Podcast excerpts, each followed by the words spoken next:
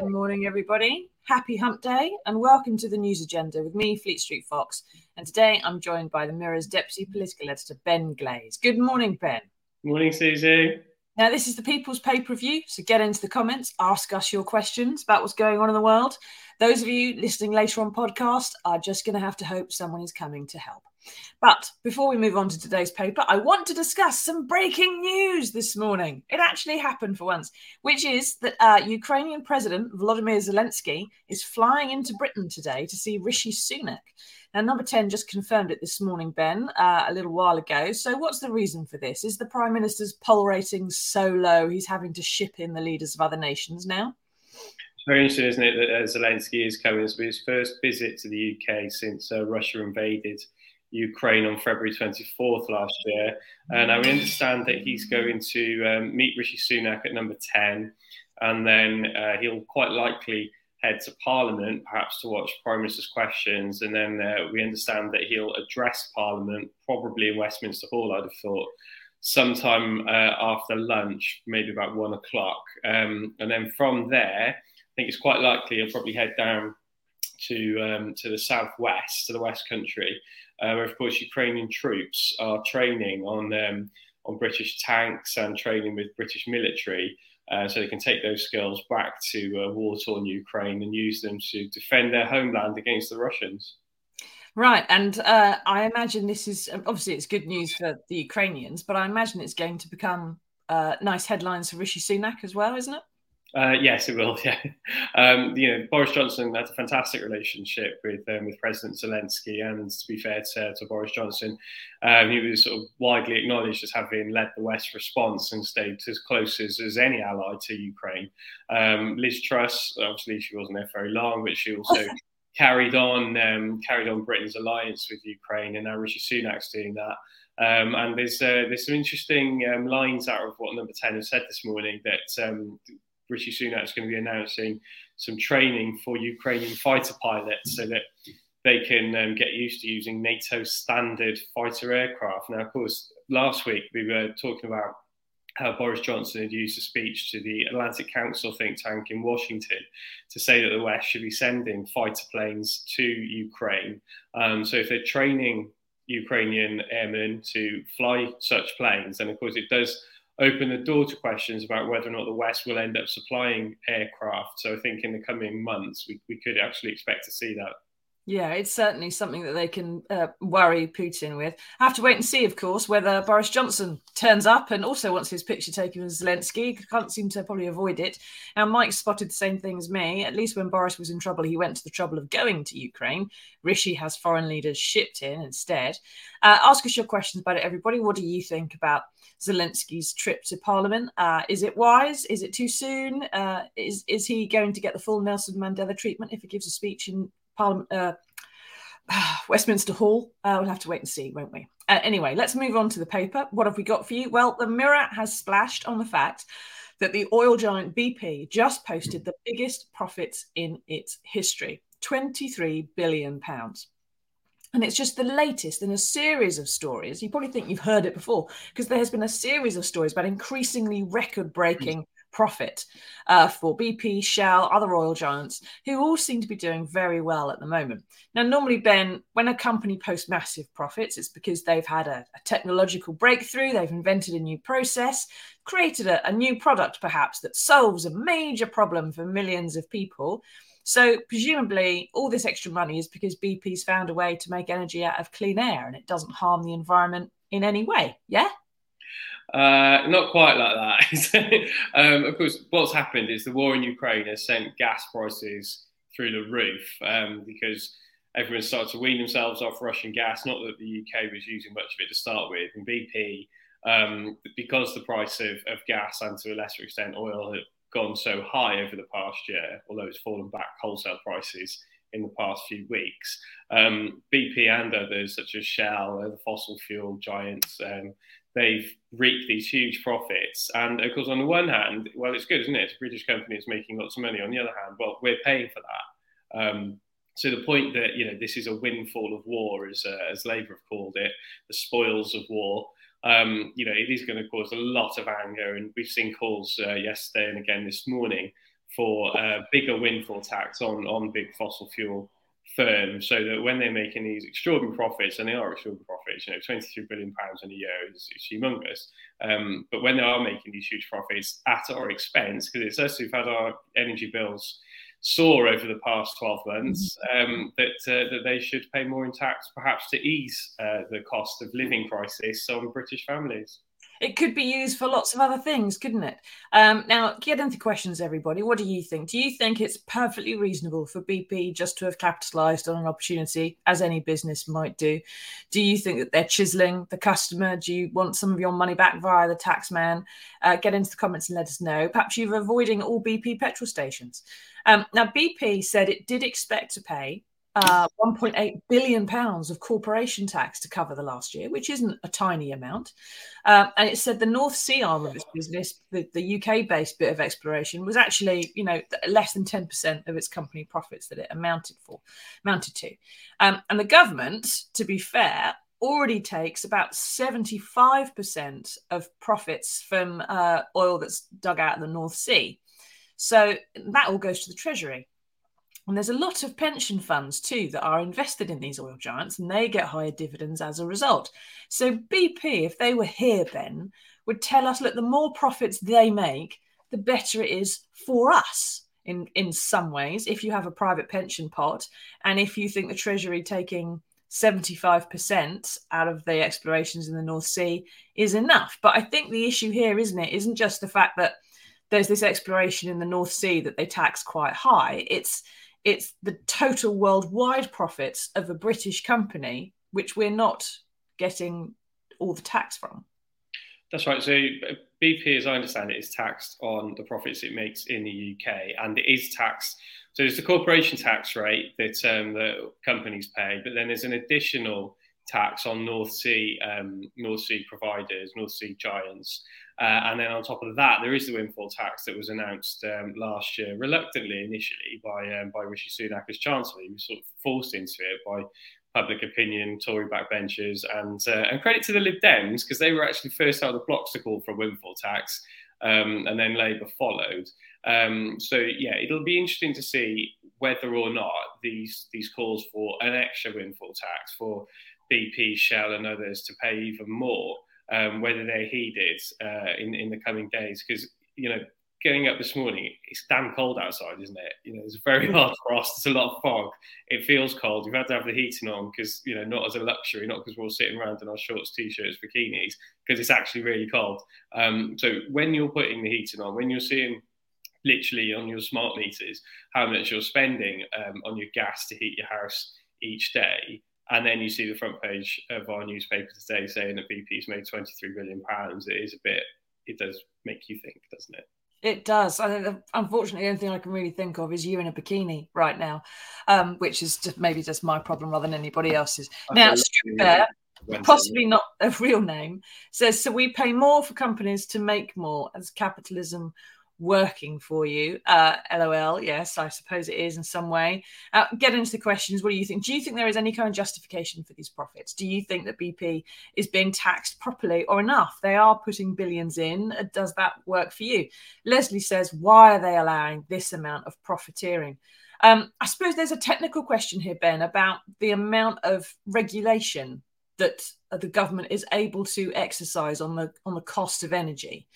And via Ofgem, of course, they've allowed these prices to rise, but capped them at a certain level for a bit. And then that cap's coming off. And it's quite technical. But we've got Ed Miliband at the bottom of that spread talking about Labour's windfall tax plans.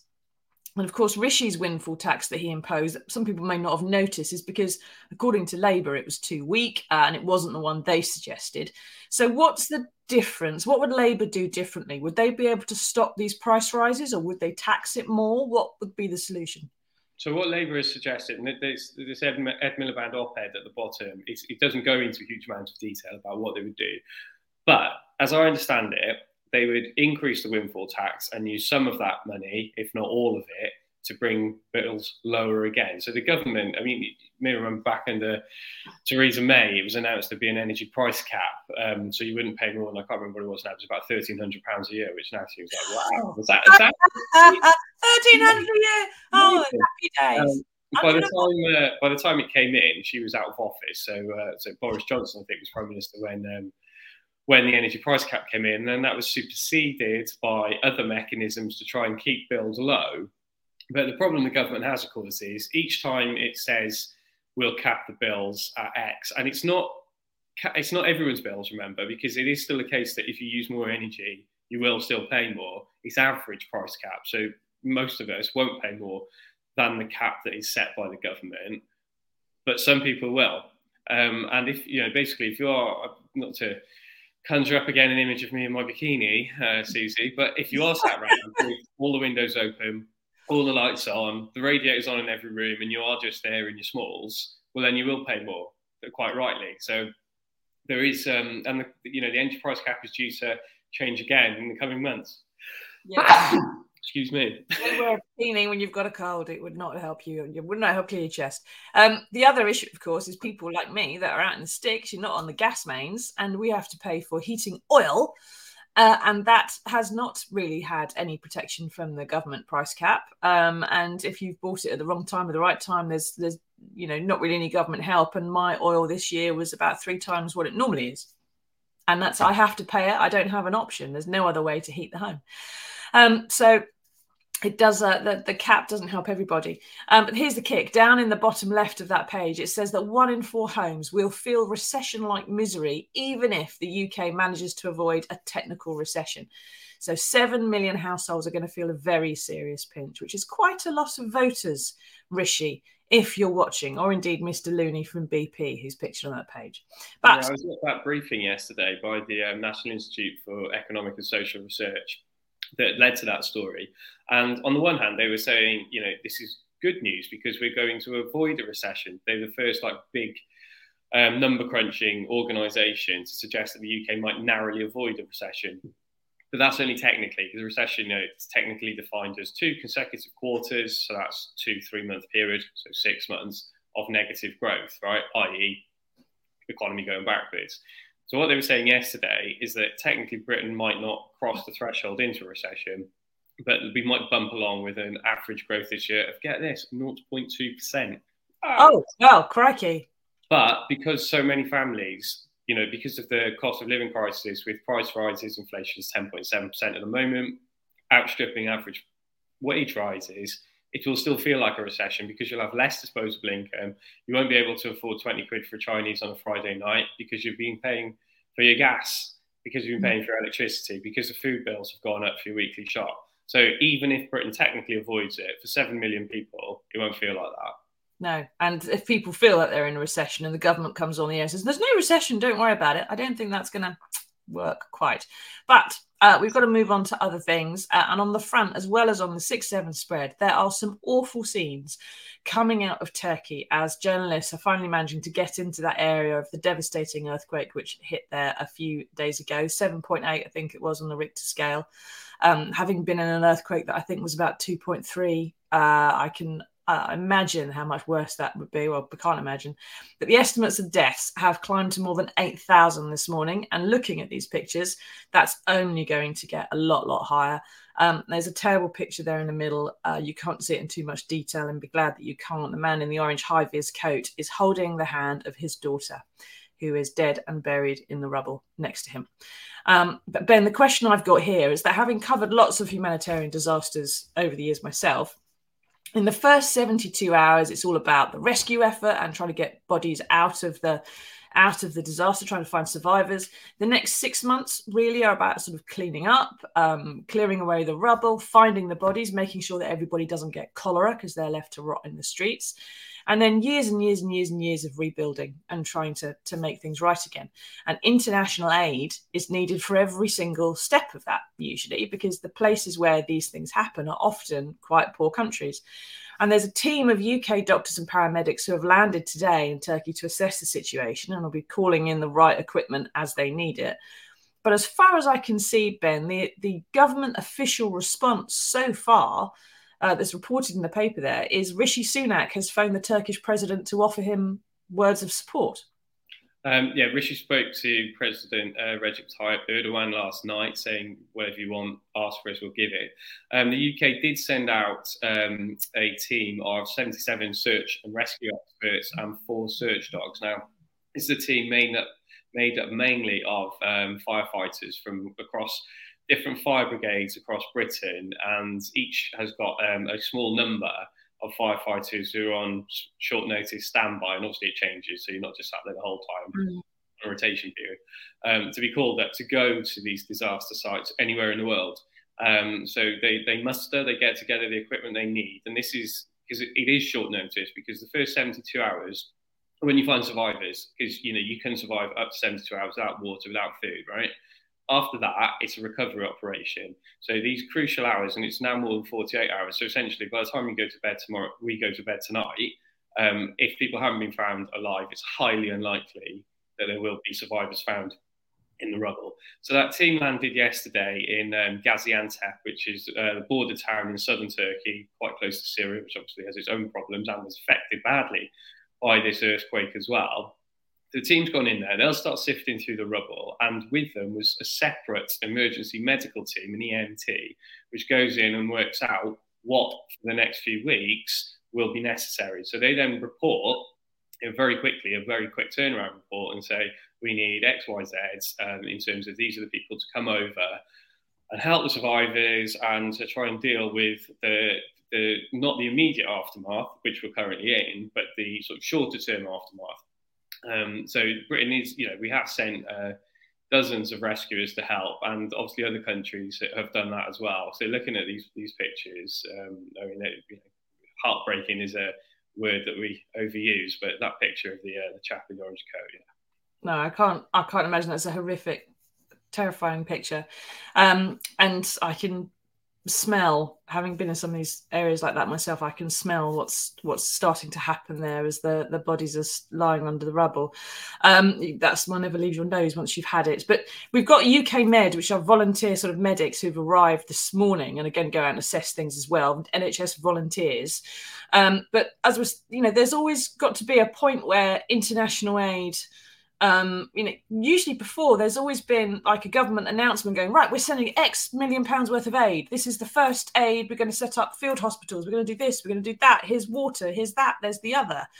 Um, and I haven't heard any of that. Is that just because we're not we're missing it and it's not it's, it's happening, but we haven't noticed yet, or they haven't had time to do it, or for some reason it's going slow, or it's it's not happened yet? Is is Turkey not accepting it even?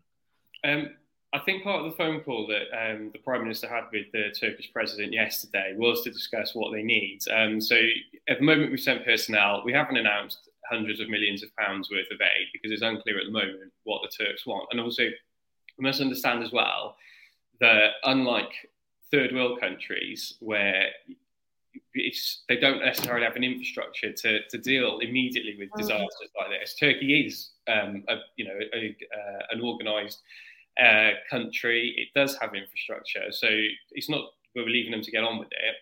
It's at the moment they'll they'll know what they need, and once they ask, we will give it. Also, interestingly, just as an aside, there are some ministers um, in front of a select committee of Parliament later today talking about how um, some of the UK aid budget is actually being used here in the United Kingdom, so not being spent overseas. Um, and part of that will be on things like housing, uh, well, not necessarily housing, but looking after channel migrants, um, people who've come from northern France in small boats, uh, either picked up by Border Force or the RNLI, or land on the on the boats on the beaches of Kent. So some of the money that is UK aid that we would think of being spent um, overseas when disasters like this occur, some of it might be spent in the UK, and that's obviously a very contentious issue for um, aid charities and for some opposition MPs. So that's uh, that's going to come up in uh, Westminster today. Yeah, and of course the charities will be forming their usual the disasters emergency committee to try and coordinate their efforts in theatre as well. So hopefully there may be something, as Mike said, there there may be a, a suggestion or a discussion about aid maybe at PMQs. So uh, we'll have to see if that uh, happens later on. It will be carried live on these channels. So come back and have a look at twelve o'clock when PMQs kicks off. And I dare say if Zelensky does give uh, a speech to Parliament or is there in any way, that's going to feature too don't know what he's going to think of PMQs. I think the Ukrainian parliament, they quite often have actual fist fights. So maybe he'll think it's it's better uh, rather than the one that they've they've had. Some of the ones they've had there, although of course they didn't they had their parliament sitting for quite a while now, thanks to Mr. Putin. Anyway, uh, thank you for that, Ben. Uh, get into the comments, everybody. We'll wrap them up at the end. What do you think about? BP's profits. What do you think about the Labour's plans for a windfall tax? Do we need to do something more? Does it matter when, in a capitalist society, a company makes a lot of money? Surely that is something that we can all be benefiting from, but are you? Um, and uh, in Turkey, do you think we're doing enough? Do you think it's a little bit too early yet? Um, do you think more should be done? Perhaps it, you think it's you've got relatives there. Are you concerned for anybody? Get into the comments and let us know. But first off, uh, we have found some good news in the world. Well, good slash terrifying. We're not really sure, uh, but here it is.